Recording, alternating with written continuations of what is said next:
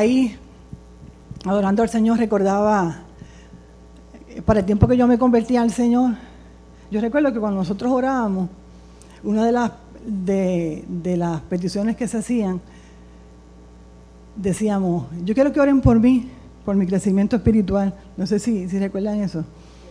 Por mi crecimiento espiritual. Y yo también decía lo mismo, quiero que oren por mí, por mi crecimiento espiritual. Pero después de haberme convertido en el 74, por lo menos aceptar al Señor en el 74, yo creo que me convertí como 20 años después.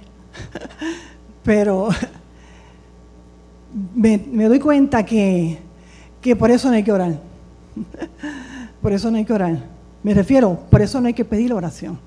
Voy a corregir. Eso es algo en lo cual yo tomo decisiones día tras día, que me voy acercando a Dios y me voy relacionando con Él. O sea que no es, hermanos, que usted venga y pida oración para que otros ore por usted, para que usted tenga una buena relación con Dios. No, la relación con Dios es algo que usted va adquiriendo día a día y que usted lo va conociendo y que usted lo va anhelando. Pero eso no es lo que voy a hablar. Todos, quizás la mayoría de ustedes saben que Quirico estuvo enfermo. Digo estuvo porque yo sé que ya Dios lo sanó. Desde, creo que fue en principios de enero, quizás, no, principios de febrero, nosotros, Quirico recibió un diagnóstico de cáncer en la garganta, con un pronóstico de un 45% de que el cáncer saliera de su cuerpo. Eso fue lo que dijo el oncólogo. Y durante ese tiempo, fue un tiempo bueno, difícil, pero un tiempo muy bueno, donde todos aprendimos. Y a nuestra vida, como todos seres humanos, vienen momentos de temor. El que diga que no, pues. Pero a nuestra vida vienen momentos de temor. Y estando en uno de esos momentos de temor, yo tengo un lugar en mi casa que es frente al comedor. Hay dos butacas, una butaca es de Quirico, la otra butaca es mía. Si usted llega, se tiene que sentar en una de las sillas del comedor.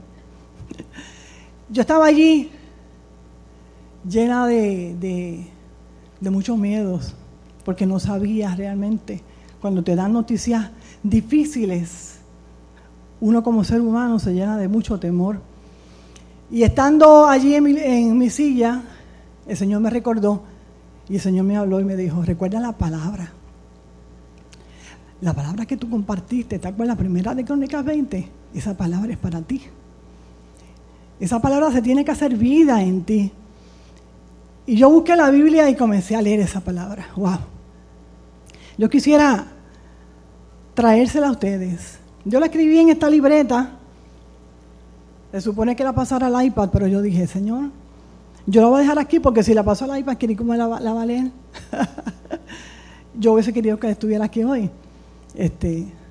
Y yo dije, Señor, esta palabra yo quisiera compartirla en la iglesia de Aden Yabucoa. Ya lo compartí.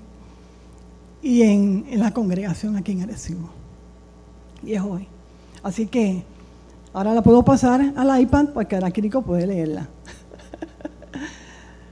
Se encuentra en Segunda de Crónicas 20. Allí vamos a ver cómo Dios le permitió traer una liberación y una victoria tremenda. Aleluya, pueblo de Judá, con el rey Josafat. Nosotros enfrentamos, como decía antes, situaciones difíciles y en las que ocurrió en mi casa fueron con enfermedad. Y nosotros, como Josafat, nos llenamos de temor. En Segunda de Crónicas, capítulo 20, dice, pasadas estas cosas, aconteció que los hijos de Moab y de Amón, y con ellos otros de los amonitas, vinieron contra Josafat a la guerra. Y acudieron algunos y dieron aviso a Josafat diciendo, contra ti viene una gran multitud del otro lado del mar y de Siria, y aquí están en Asesón Tamar, que es en Gadi. Entonces él tuvo temor. Él tuvo temor y no era para menos. Dice que contra ti viene una gran multitud. y viene a atacarte. No viene con una ofrenda y tampoco viene a darte una parranda de Navidad. Dice que viene una multitud a atacarte. Y eso fue lo que yo voy a estar trayendo la palabra, a la misma vez voy a mezclarla con unos testimonios que ocurrieron en ese año en la vida mía a través de esta palabra, lo que Dios hizo conmigo con esta palabra. Dice que Josafat tuvo temor. Y eso ocurre en nuestras vidas cuando nos encontramos que tenemos un enemigo que nosotros pensamos que es superior a nosotros, que es más grande que nosotros. Yo vi el cáncer y decía, wow, cáncer en la garganta, con un pronóstico de 45% nada más de que Quirico sobreviva, de que el cáncer se ha quitado. Y eso le ocurrió a Josafat. Un ejército grande le dijeron, vienen contra ti. Y Josafat se llenó de temor. ¿Qué hacemos nosotros cuando en nuestras vidas vienen esas noticias malas? Que nos llenamos de temor. ¿Cómo reaccionamos nosotros? Hoy día, si usted se mete a Facebook, ve que hay muchas personas que recurren a Facebook para declarar ya sea las penas o sea las victorias. ¿Cómo reaccionamos nosotros? Vamos corriendo a consejería pastoral. No es malo, la palabra dice que en multitud de consejeros hay sabiduría. Pero esa es nuestra primera opción, hermano. Consejería pastoral, llamo a Efren, llamo a Edwin, o llamo a Lucio, o llamo a Maggie. Pero alguien me tiene que ayudar a mí. Esa es su primera opción. Psicólogo. Sacamos, los hermanos son locos sacando cita con los psicólogos. ¿Eso es malo? No. Pero eso es su primera opción. Libros del tema sobre el temor. Vamos y llenamos, muchachos, leemos cuántos libros hay. Llamamos a los intercesores. Hay que llamar a Barbie, hay que llamar a Mayra, para que oren por mí. Porque yo tengo una situación que es demasiado grande. Le contamos a alguna hermana. Gritamos, peleamos, nos enchimamos con Dios y nos quedamos en esa. Nos quedamos en esa. Llenos de temor, buscando soluciones fuera de Dios, que no están en Dios. ¿Qué hizo Josafat? La palabra dice que Josafat tuvo temor, pero Josafat no se quedó ahí. A través de esta lectura podemos ver tres cosas que hizo Josafat con el pueblo. Y el primero es, dice que, vamos a buscarlo aquí. Dice que entonces Josafat tuvo temor. Dice, Josafat humilló su rostro para consultar a Jehová e hizo pregonar ayuno a todo Judá. ¡Aleluya! Nosotros vamos a tener ahora un tiempo de ayuno. ¿Con qué propósito nosotros vamos a tener este tiempo de ayuno? El pueblo, vamos a estar ayunando para buscar poder y sabiduría para las cosas que vienen a nuestra vida. Y eso fue lo que hizo Josafat. El ayuno, dice en el diccionario, que no es un medio para manipular la voluntad de Dios. No es que nosotros durante estos días de ayuno vamos a buscar doblarle y torcerle el brazo a Dios para que Dios haga las cosas que no quiere. No, todo lo contrario. Nosotros vamos, mediante el ayuno, para buscar qué es realmente lo que el Espíritu quiere hacer con nosotros, como individuos y como pueblo. Dice que no es un medio para manipular la voluntad de Dios, sino es simplemente la expresión de una necesidad interior, una evidencia de la urgencia con que vamos a Dios en circunstancias especiales. Yo tengo una... Josafat se encontró que tiene una urgencia. Vienen 2 ejércitos, 3 ejércitos en contra de él y se llenó de temor. Pero ¿qué hizo Josafat? Declaró ayuno con el pueblo. Nosotros vamos a tener un tiempo de ayuno, hermano, como congregación. Pero como individuos, cuando nosotros nos encontramos con situaciones difíciles, que nosotros no entendemos, que son más fuertes que nosotros, que nos llenamos de temor, ¿saben qué? Nosotros tenemos que buscar tiempo en ayuno para eso mismo, para buscar, Señor, qué es lo que tú quieres, cómo yo puedo salir de esta. Amén. Lo segundo, dice que hizo pregonar ayuno a todo Judá. Y se reunieron los de Judá para pedir socorro a Jehová. y también de todas las ciudades de Judá vinieron a pedir ayuda a Jehová. Aleluya. ¿Qué fue lo próximo que ocurrió? La oración. La oración. Dice la palabra que se lo colocó en lugar, una posición de reverencia para pedir ayuda a Dios, para pedir socorro. ¿Cómo fue esa oración de Josafat? ¿Y cómo oramos nosotros? Dice que aunque Josafat tuvo temor, él sabía al Dios a quien él estaba recurriendo. Amén. Y en esos momentos donde yo estaba en casa, en aquella butaca, Dios me decía: mira, saca tiempo para mí. No tengas temor.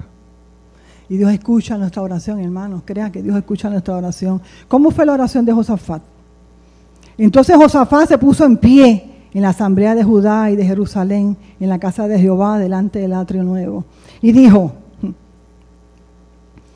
Jehová Dios de nuestros padres, ¿no eres tú en los cielos y tienes dominio sobre todos los reinos de las naciones? No está en tu mano tal fuerza y poder que no hay quien te resista. Aleluya. La soberanía de Dios. Aleluya. Dios es soberano.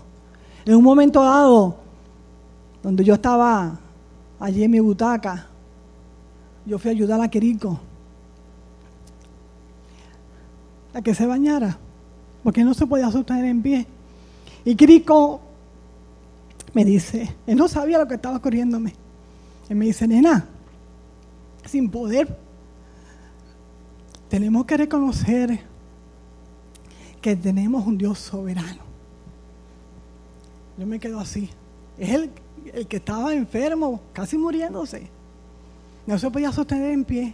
Me dice: nena, tenemos que reconocer que tenemos un Dios soberano. Y me dice más.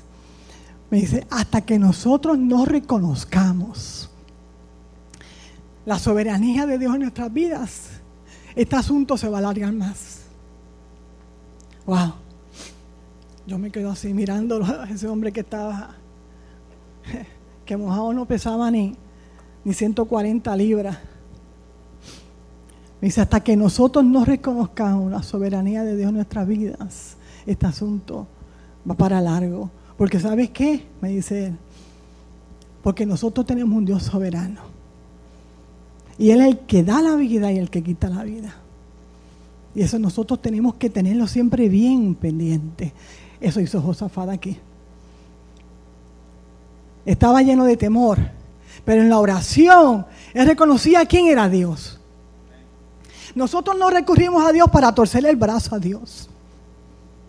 Nosotros sabemos a qué Dios nosotros vamos. Edwin decía el domingo, y eso es algo medio cierto: si usted no sabe orar, pégase un intercesor y escúchelo como ora, eso es cierto. Pero usted tiene que saber, a qué Dios usted le ora. Dios no es cualquier Dios a quien usted pueda manipular. Dios sigue siendo Dios, Dios bueno. Pero Dios sigue siendo Dios. Y usted podrá imitar la oración de Barbie, y podrá imitar la oración de Fren. Pero si usted no tiene intimidad con Dios, ¿a qué Dios usted le va a orar? ¿A qué Dios usted va a recurrir? Y Josafat sabía a qué Dios él estaba yendo. Y Quirico me decía a mí en el baño, el hombre sin poder moverse: tenemos un Dios soberano. Y en la oración Josafat le decía al pueblo eso: tenemos un Dios soberano. Contra nosotros vendrán ejércitos. Aleluya. Pero tenemos un Dios que es un Dios soberano. Verso 7. Dios nuestro, ¿no echaste tú los moradores de esta tierra delante de tu pueblo, Israel? Y la diste a la descendencia de Abraham, tu amigo, para siempre. Aleluya, el pacto de Dios. El Señor era el Dios de Israel y ellos eran sus hijos. Dios tiene un pacto con nosotros y tiene un pacto con nuestra casa, con nuestra descendencia. Esto aquí se ha repetido montones de veces, qué tremendo. Que no se nos olvide, que se nos meta en el corazón. Y él se lo recordaba al pueblo. Dios, el Dios de Israel. Dios, el Dios mío. Dios, el Dios tuyo, el que hizo pacto contigo.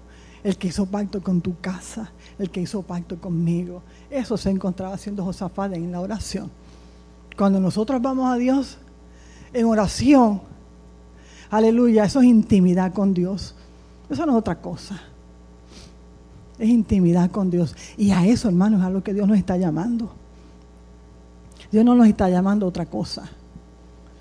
A principio de, o cuando termina el año, nosotros hacemos muchas resoluciones. Quizás es que vas a ir al gimnasio, que va a cambiar el carro, que va a comprar la casa. Muchas. Pero su primera resolución, ¿cuál fue? Yo le dije a Quirico, nene, ya estamos viejos. No es que nos vamos a poner viejos, ya estamos viejos. Yo le dije, yo quiero que, perdonen hermanos, yo le dije, Quirico, yo necesito con urgencia que los años que nos queden a ti y a mí, los gastemos para el Señor. Esa es nuestra resolución. En este proceso, aleluya, nuestros hijos han visto lo bueno que es Dios. Nuestros vecinos lo han visto. No porque Quirico haya salido ahora que está cáncer free, no es por eso, no. Ellos han visto la provisión de Dios. Hermanos, en casa, eso es deducible de las pruebas del cáncer, eso es bien caro. Habían deducible de $500, $600. Y ese mismo día, al otro día que Quirico se iba a hacer un examencito de eso, Quirico me decía, nena, yo no tengo un chavo. Yo dije, yo tampoco, porque si tú no tienes, yo tengo menos. Yo dije, pero nosotros tenemos un Dios grande. Hermanos, esa misma tarde, nunca faltó.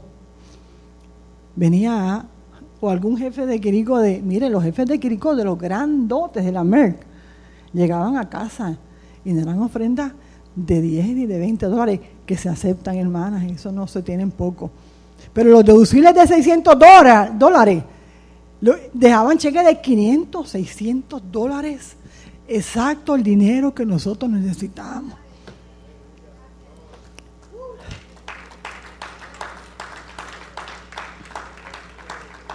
Así fue, día tras día, durante todo el año.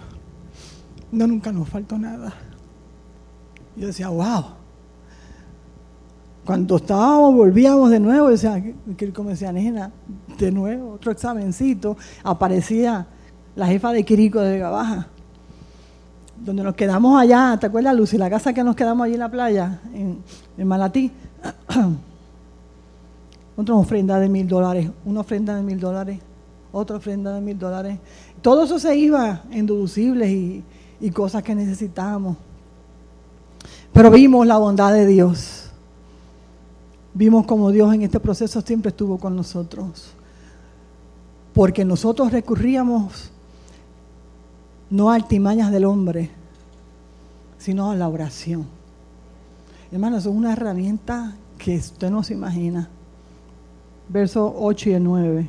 Y ellos han habitado en ella y te han edificado en ella santuario a tu nombre, diciendo: si mal viniere sobre nosotros, o espada de castigo, pestilencia o hambre, nos presentaremos delante de esta casa y delante de ti, porque tu nombre está en esta casa, y a causa de nuestras tribulaciones clamaremos a ti, y tú nos oirás y salvarás. Aleluya.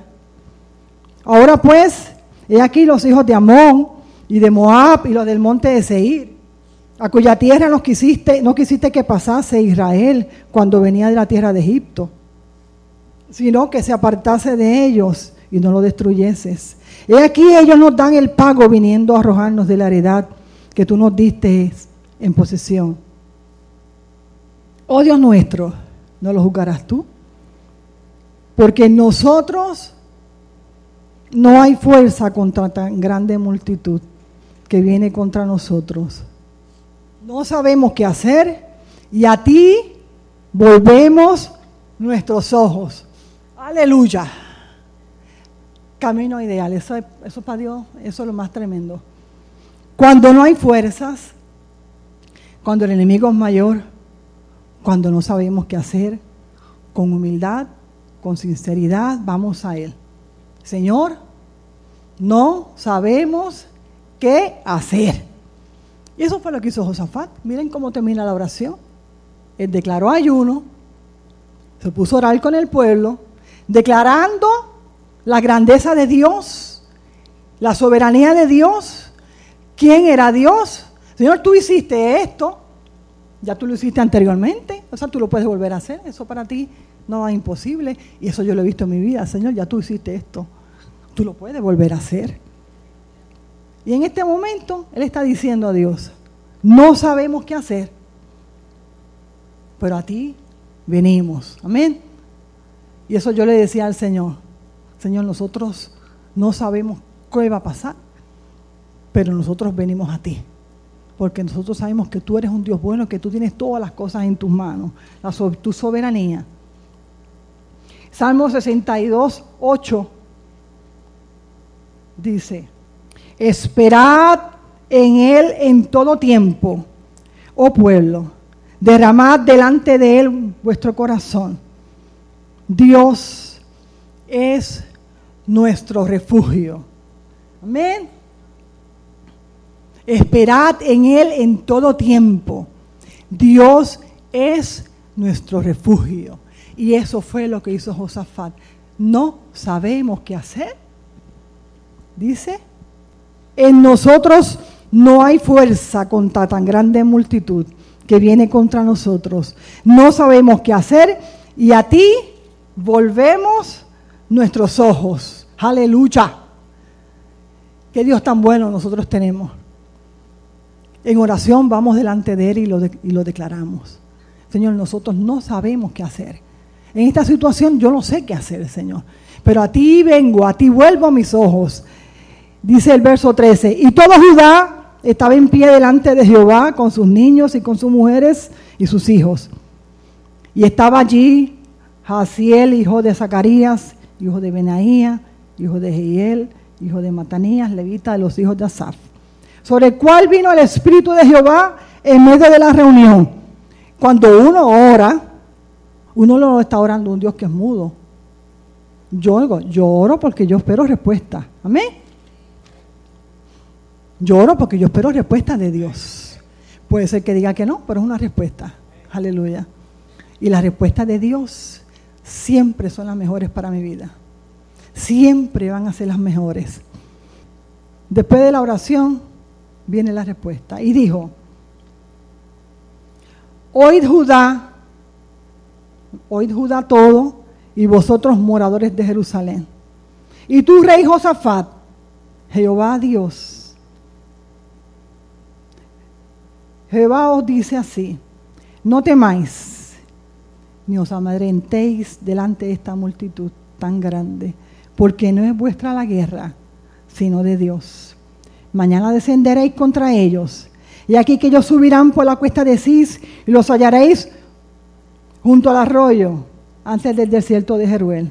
No habrá para que peleéis vosotros en este caso. Paraos, estad quietos, y ved la salvación de Jehová con vosotros. Oh Judá y Jerusalén, no temáis ni desmayéis. Salid mañana contra ellos, porque Jehová estará con vosotros. Aleluya. Un pueblo que estaba lleno de temor. Ya habían ayunado, estuvieron orando. Viene la respuesta de Dios. Y la respuesta de Dios, Dios le dice dos cosas. En el verso 15 le dice, no temas, Josafat. La guerra no es tuya, tú no puedes ganar esta batalla, la batalla es mía. Nos encontramos a veces en situaciones que no sabemos qué hacer. Pensamos que son más grandes que Dios y Dios nos dice, entrégamelas a mí. Se las llevamos a Dios por un momento y luego ¿qué hacemos? Las volvemos a recoger. Señor, mira esta situación. Tengo esta situación tan grande. Y dice, yo la estoy mirando. Entrégamela a mí. Eso yo te la entrego, Señor. Y mañana, ¿qué vuelvo y hago? Vuelvo y cojo la situación. Y la hago mía de nuevo. Entonces dice, le decimos al Señor que mire la situación y luego la volvemos a cargar. Pero Él dice que no es vuestra la batalla, sino de Dios. En ese proceso del cáncer de Quirico, casi fue un año, yo me decía, mira mami, esta guerra, esto no es tuyo, esto no es de ustedes, esto es mío, créame a mí, amén, la batalla no es de ustedes, es mía. Y decidimos entonces, ok Señor, esto es tuyo. Después él dice, paraos y quedaos quietos. Se refiere a cesar y desistir de nuestras propias fuerzas y confiar completamente en Él. ¿Es fácil?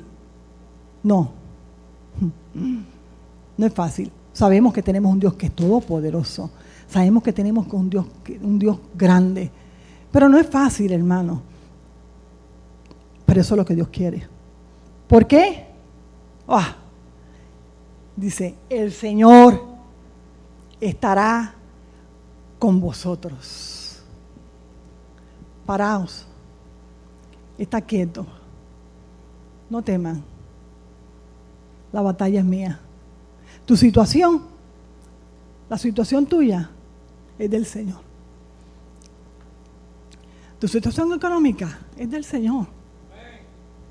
Tu enfermedad es del Señor. La situación con tus hijos es del Señor. Y yo podría amanecerme aquí testificándole el cuidado que Dios ha tenido con mis hijos. No hay situación pequeña, tampoco hay situación tan grande que Dios se asuste. De, ¿yo qué voy a hacer con los hijos de Mina? No hay enfermedad grande ni pequeña para Dios. Entrégasela a Él. Eso le dijo la respuesta de Dios después de un tiempo de oración al pueblo. No teman. Yo voy a pelear por ustedes. Yo voy a pelear por ustedes. Amén. Entrega. Que mucho nos cuesta. Que mucho nos gusta cargar a nosotros las situaciones porque son mías. No, este asunto es mío. Aquí no se va a meter nadie, ni Dios, ni tú te vas a meter. Me quedo embuchada con la situación. Me quedo deprimida con la situación. Que todo el mundo vea que yo estoy sufriendo. Porque tengo una situación tan grande, mira, que ni Dios puede con ella. Si usted sí quiere quedar con ella, quédese con ella. Yo las situaciones mías se las suelto al Señor. Porque yo soy como Josafat. No puedo. Pero casi nada, no teman, paraos, está quietos, porque Jehová estará con vosotros. Entonces Josafat se inclinó rostro a tierra, y asimismo todo Judá y los moradores de Jerusalén se postraron delante de Jehová y adoraron a Jehová. Y se levantaron los levitas de los hijos de Coat y de los hijos de Coré para alabar a Jehová, el Dios de Israel, con fuerte y alta voz. ¡Wow! Hubo un cambio de actitud brutal. Los que estaban llenos de temor, ya no están llenos de temor, porque hubo un proceso.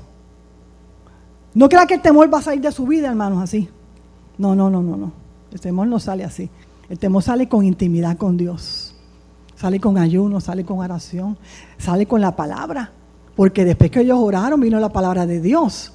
¿Qué significa? Que el pueblo creyó. Y dice que lo adoraron con voz alta.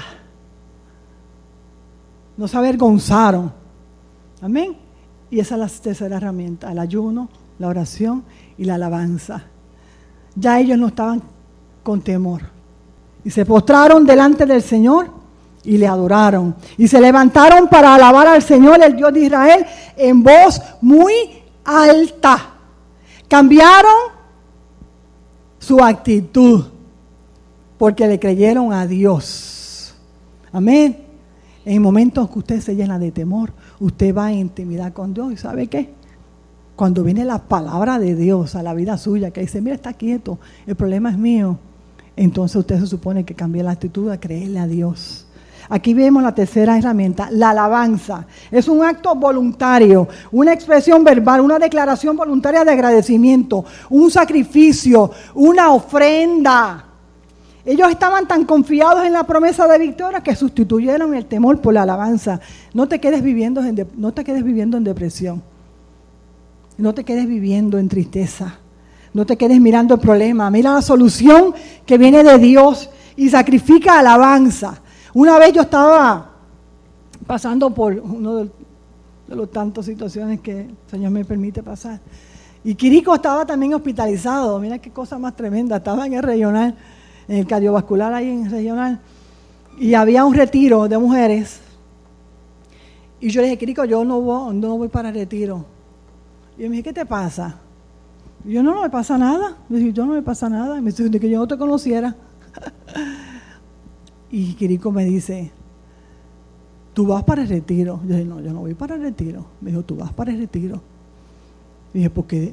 Y comenzó a decir las cosas como Dios me veía a mí. Me dijo, yo tomé la decisión de ir al retiro. Yo recuerdo que yo le dije a Quirico, Quirico, es que yo no puedo sonreír.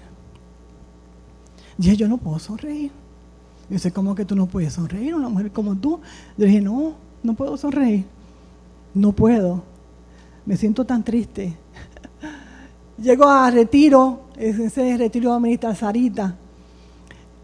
No sé si Yader se recuerda que Sarita, antes de comenzar a predicar, a mí en la adoración me dieron una pandereta.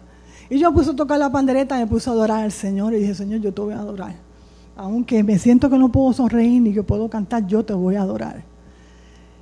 Y Sarita, antes de comenzar a predicar, le da una palabra a Yader y me da una palabra a mí. Y el Señor me dice, me dices que no puedes sonreír. ¿Te acuerdas, Lucy? No sé si te acuerdas. Yader se acuerda. Me dice que no puedes sonreír. Yo quedé así. Yo me senté. Yo dije, Señor, tú estabas allí.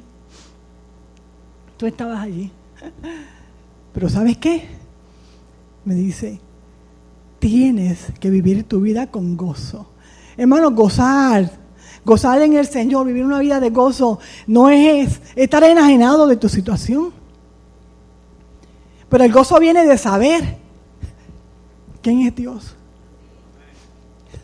El gozo viene de saber que Dios tiene todas las cosas bajo control. Que a Dios no se le escapa nada. Y estando yo diciéndole a Quirico, Quirico, es que yo no puedo sonreír porque yo miraba lo que estaba ocurriendo en ese momento, pero seguro estaba a punto de una depresión. Y Dios me dice, Dios me descubre delante de todas las hermanas. Wow, no me guardó el secreto. Y me dijo así, te quiero viviendo con gozo y te quiero sonriendo. Tus hijos son míos. Así me dijo. ¿Se acuerdan, Yader? ¿Se acuerdan de mí? Tus hijos son míos. Tienes que aprender a confiar en mí. Y dije, wow, eso fue empezando el retiro. Y dije, gracias, Señor. Tenemos que cambiar decisiones, cambiar el temor, cambiar la depresión, la tristeza, por lo que Dios dice y lo que Dios espera de nosotros. Dice, gozaos en el Señor siempre. Está siempre gozosos. Que vivamos vidas alegres, hermano. No es que estamos locos y enajenados de las situaciones, pero wow, cuando nosotros sabemos que tenemos un Dios tan grande, que nos da su palabra y nos da su promesa, como ocurrió con Josafat y el pueblo, Dios le dijo, mira, yo voy a pelear para ustedes. Ya se fue el temor. Amén. Se fue el temor. Cambiemos la queja. Cambiemos la depresión, aleluya, por la alabanza. Y cuando se levantaron por la mañana, salieron al desierto de Tecoa. Y mientras ellos salían, Josafat, estando en pie, dijo, oídme Judá y moradores de Jerusalén, creed en Jehová vuestro Dios y estaréis seguros. Creed a sus profetas y seréis prosperados. Creed al Señor vuestro Dios. Creed, estar firme, estable, establecido. También estar firmemente persuadido, creer sólidamente. Esta es la palabra utilizada, decía en el diccionario, cuando dice, Abraham creyó en el Señor. Podría traducirse también, cree en el Señor y estarás seguro. ¡Qué tremendo mensaje! ¡Qué tremendo mensaje le dio Rey Josafat! Creed en Jehová vuestro Dios y estaréis seguros. Creed a sus profetas y seréis prosperados. No hay de otra. Eso es lo que Dios espera de nosotros. Amén. Que si nos da la palabra, que si nos dice, mira, esto es lo que yo espero de ti. Tienes la garantía de que yo voy a estar contigo. No te voy a dejar. Ustedes van a ir a la guerra, porque el hecho de que dijo que no iban a pelear no significaba que no iban a ir a la guerra, iban a ir a la guerra. El hecho de que Dios tenía la esperanza de que las cosas iban a estar bien en mi casa, no significó de que Quirico de un día para otro se sanó. No, esto es un proceso que Dios permite en nuestras vidas. Él dijo, creed al Señor vuestro Dios y a sus profetas. Creer, creer, creer y creer. Amén. Vamos a seguir leyendo. Y ha habido consejo con el pueblo, puso a algunos que cantasen y elevasen a Jehová, vestidos de ornamentos sagrados, mientras salía la gente armada y que dijesen, glorificad a Jehová, porque su misericordia es para siempre. Y cuando comenzaron a entonar cantos de alabanza, Jehová puso contra los hijos de Amón, de Moab y del monte de Seir las emboscadas de ellos mismos. Aleluya. Mira lo que ocurrió aquí, sencillo. Dios les prometió que iban a tener la victoria, que iba a pelear por ellos. Mas sin embargo permitió que fueran a la guerra. Hermano, para Dios, Dios promete sanidad a nuestras vidas. Y para Dios sanar es así, es como nada, Dios puede hacerlo. Pero Dios permite los procesos de nuestras vidas para que nosotros crezcamos. Es para bien. Tremenda forma de organizar un ejército. Dice que organizó cantores para que alabaran al Señor. Un grupo fue a la guerra y otros alababan. No fueron a la guerra un grupo de oprimidos, fueron valientes que le habían creído a Dios. Amén. No los envió inmediatamente. Después que pasaron por el proceso, entonces, no importa, porque esto parecía loco. Mira, que un grupo de cantores al frente.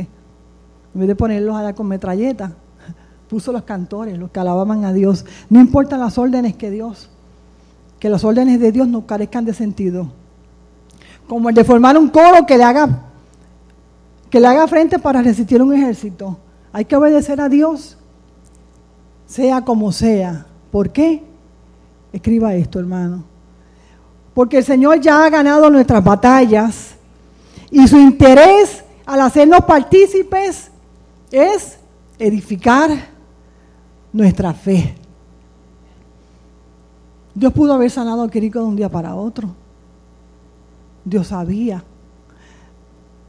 Pero son los procesos los que le interesan a Dios. Porque en ese proceso Dios va quitando cosas. Dios va añadiendo cosas también. No solamente Él quita, Él va añadiendo cosas.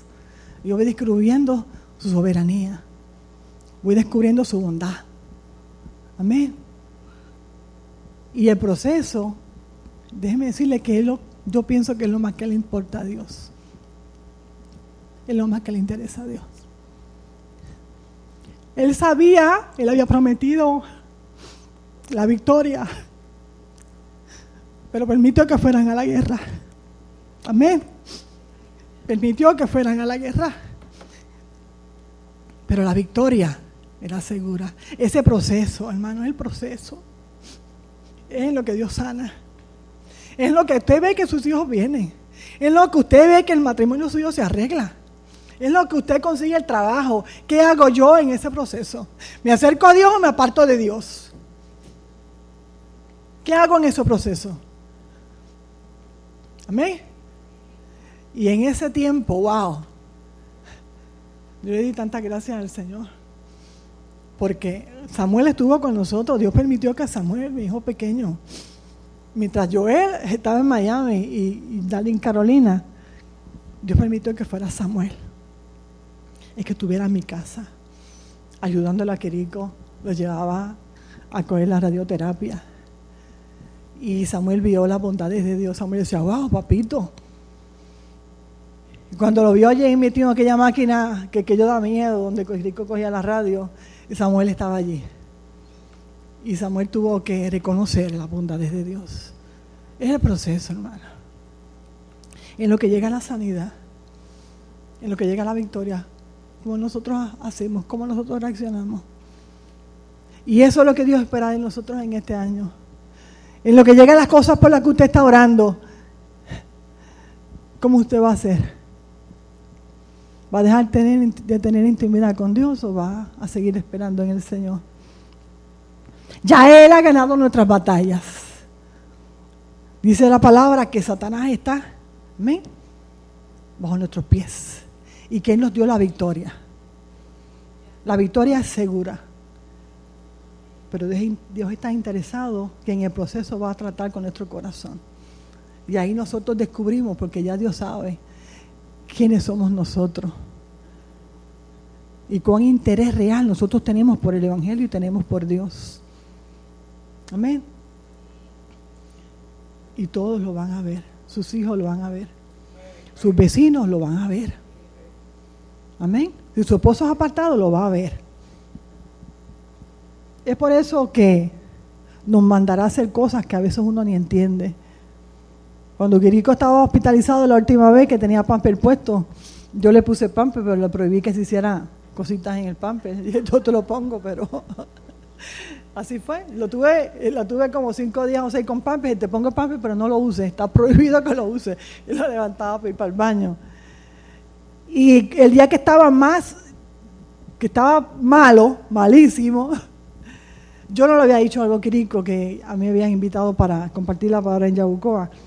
Y yo dije, no voy a poder ir. Días antes le dije, nena, me invitaron para Yabucoa, pero yo no voy a poder ir porque tú estás bien malo.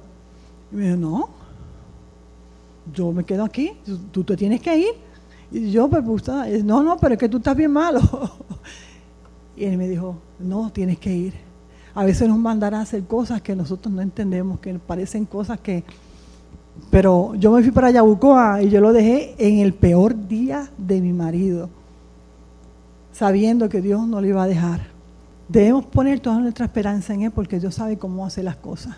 Aunque a usted le parezcan que no tienen sentido, como de ponerle un ejército primero a alabar, mientras los otros iban a la guerra, porque ya la victoria estaba. Amén. Entonces, ¿qué importaba cuál era el proceso y cuál era la manera como Dios lo iba a hacer? ¿Que a usted qué le importa? ¿A usted qué le importa si ya Dios lo va a hacer?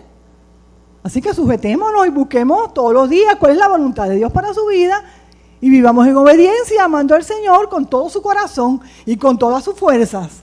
Amén. Porque eso es lo que Dios espera de mí, eso es lo que Dios espera de ustedes. Porque los hijos de Amón y Moab se levantaron contra los del monte de Seir para matarlos y destruirlos. Y cuando hubieran acabado con los del monte de Seir, cada cual ayudó la destrucción de su compañero. Se mataron unos a los otros. Amén. Se mataron unos a los otros. Dios sabe cómo va a hacer las cosas. Y luego que vino Judá a la torre del desierto, miraron hacia la multitud. Y he aquí yacían ellos en tierra muertos, pues ninguno había escapado. Viniendo entonces Josafat y su pueblo a despojarlos, hallaron entre los cadáveres muchas riquezas, así vestidos como alhajas preciosas que tomaron para sí, tantos que no lo podían llevar. 3 días estuvieron recogiendo el botín porque era mucho. Amén. No solo le dio la victoria de una manera súper loca, se mataron unos a los otros, sino dice que le entregó, también recogieron lo que le pertenecía a ese ejército. Amén. 3 días estuvieron recogiendo el botín. 3 días. Y nosotros vamos a estar así toda una vida. Lo que el enemigo le ha quitado a usted, recuerde, el Señor se lo va a devolver. No va a estar 3 días, va a estar toda una vida. Todo lo que el enemigo le ha quitado a usted, usted va a ver, porque ya usted tiene la victoria segura. Amén. Qué tremendo. Fueron, Dios le dio la victoria, se quedaron con el que era del enemigo. Y al 4º día se juntaron en el valle de Beraca, porque allí bendijeron a Jehová, y por esto llamaron el nombre de aquel paraje el valle de Beraca hasta hoy. Y todo Judá y los de Jerusalén y Josafat a la cabeza de ellos volvieron para regresar a Jerusalén, gozosos, porque Jehová les había dado gozo, librándolos de sus enemigos. Y vinieron a Jerusalén con salterios, arpas y trompetas a la casa de Judá. Y el pavor de Dios cayó sobre todos los reinos de aquella tierra, cuando oyeron que Jehová había peleado contra los enemigos de Israel.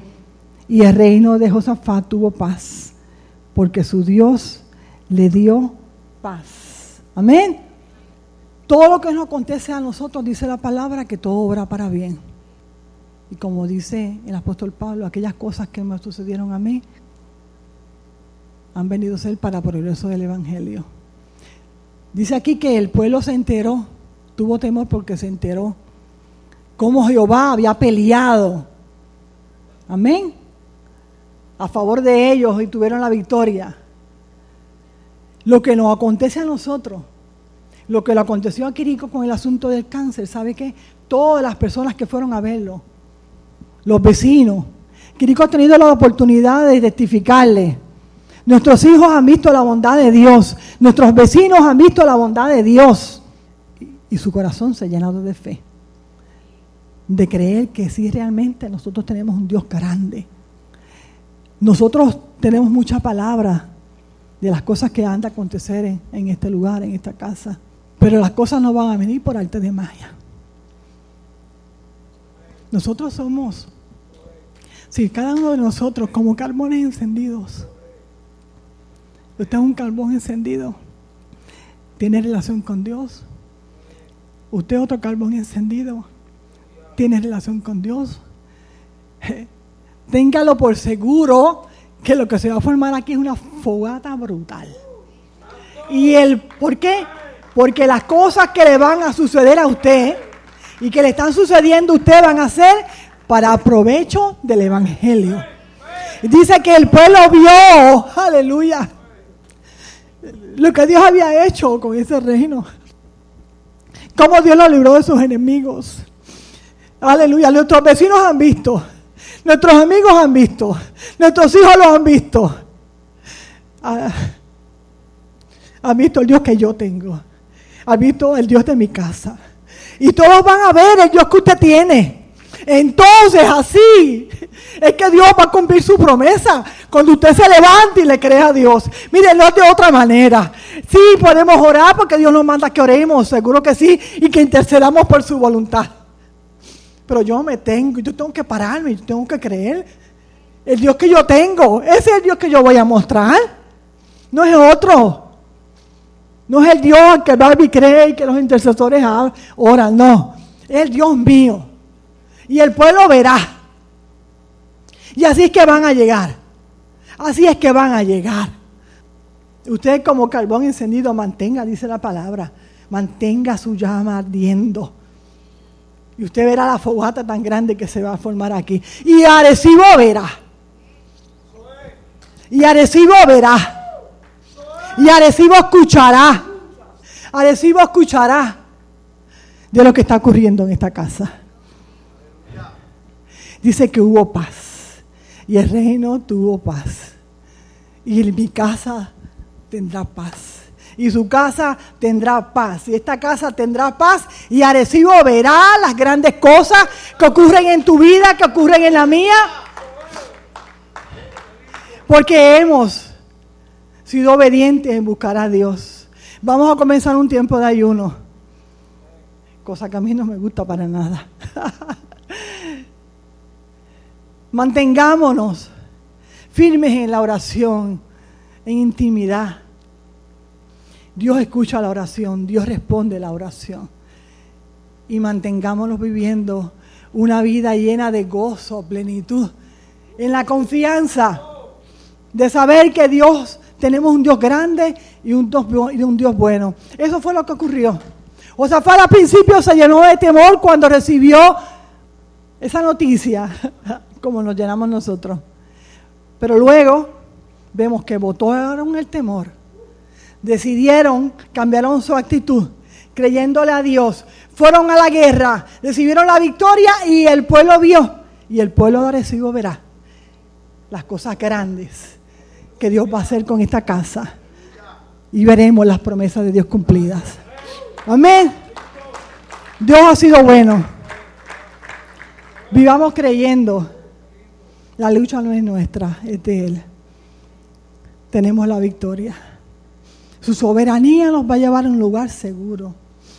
Al final tendremos nuestra victoria. Seremos testimonio al mundo, al que no cree. Nuestra vida será llena de su presencia y tendremos paz. Dios los bendiga, hermanos.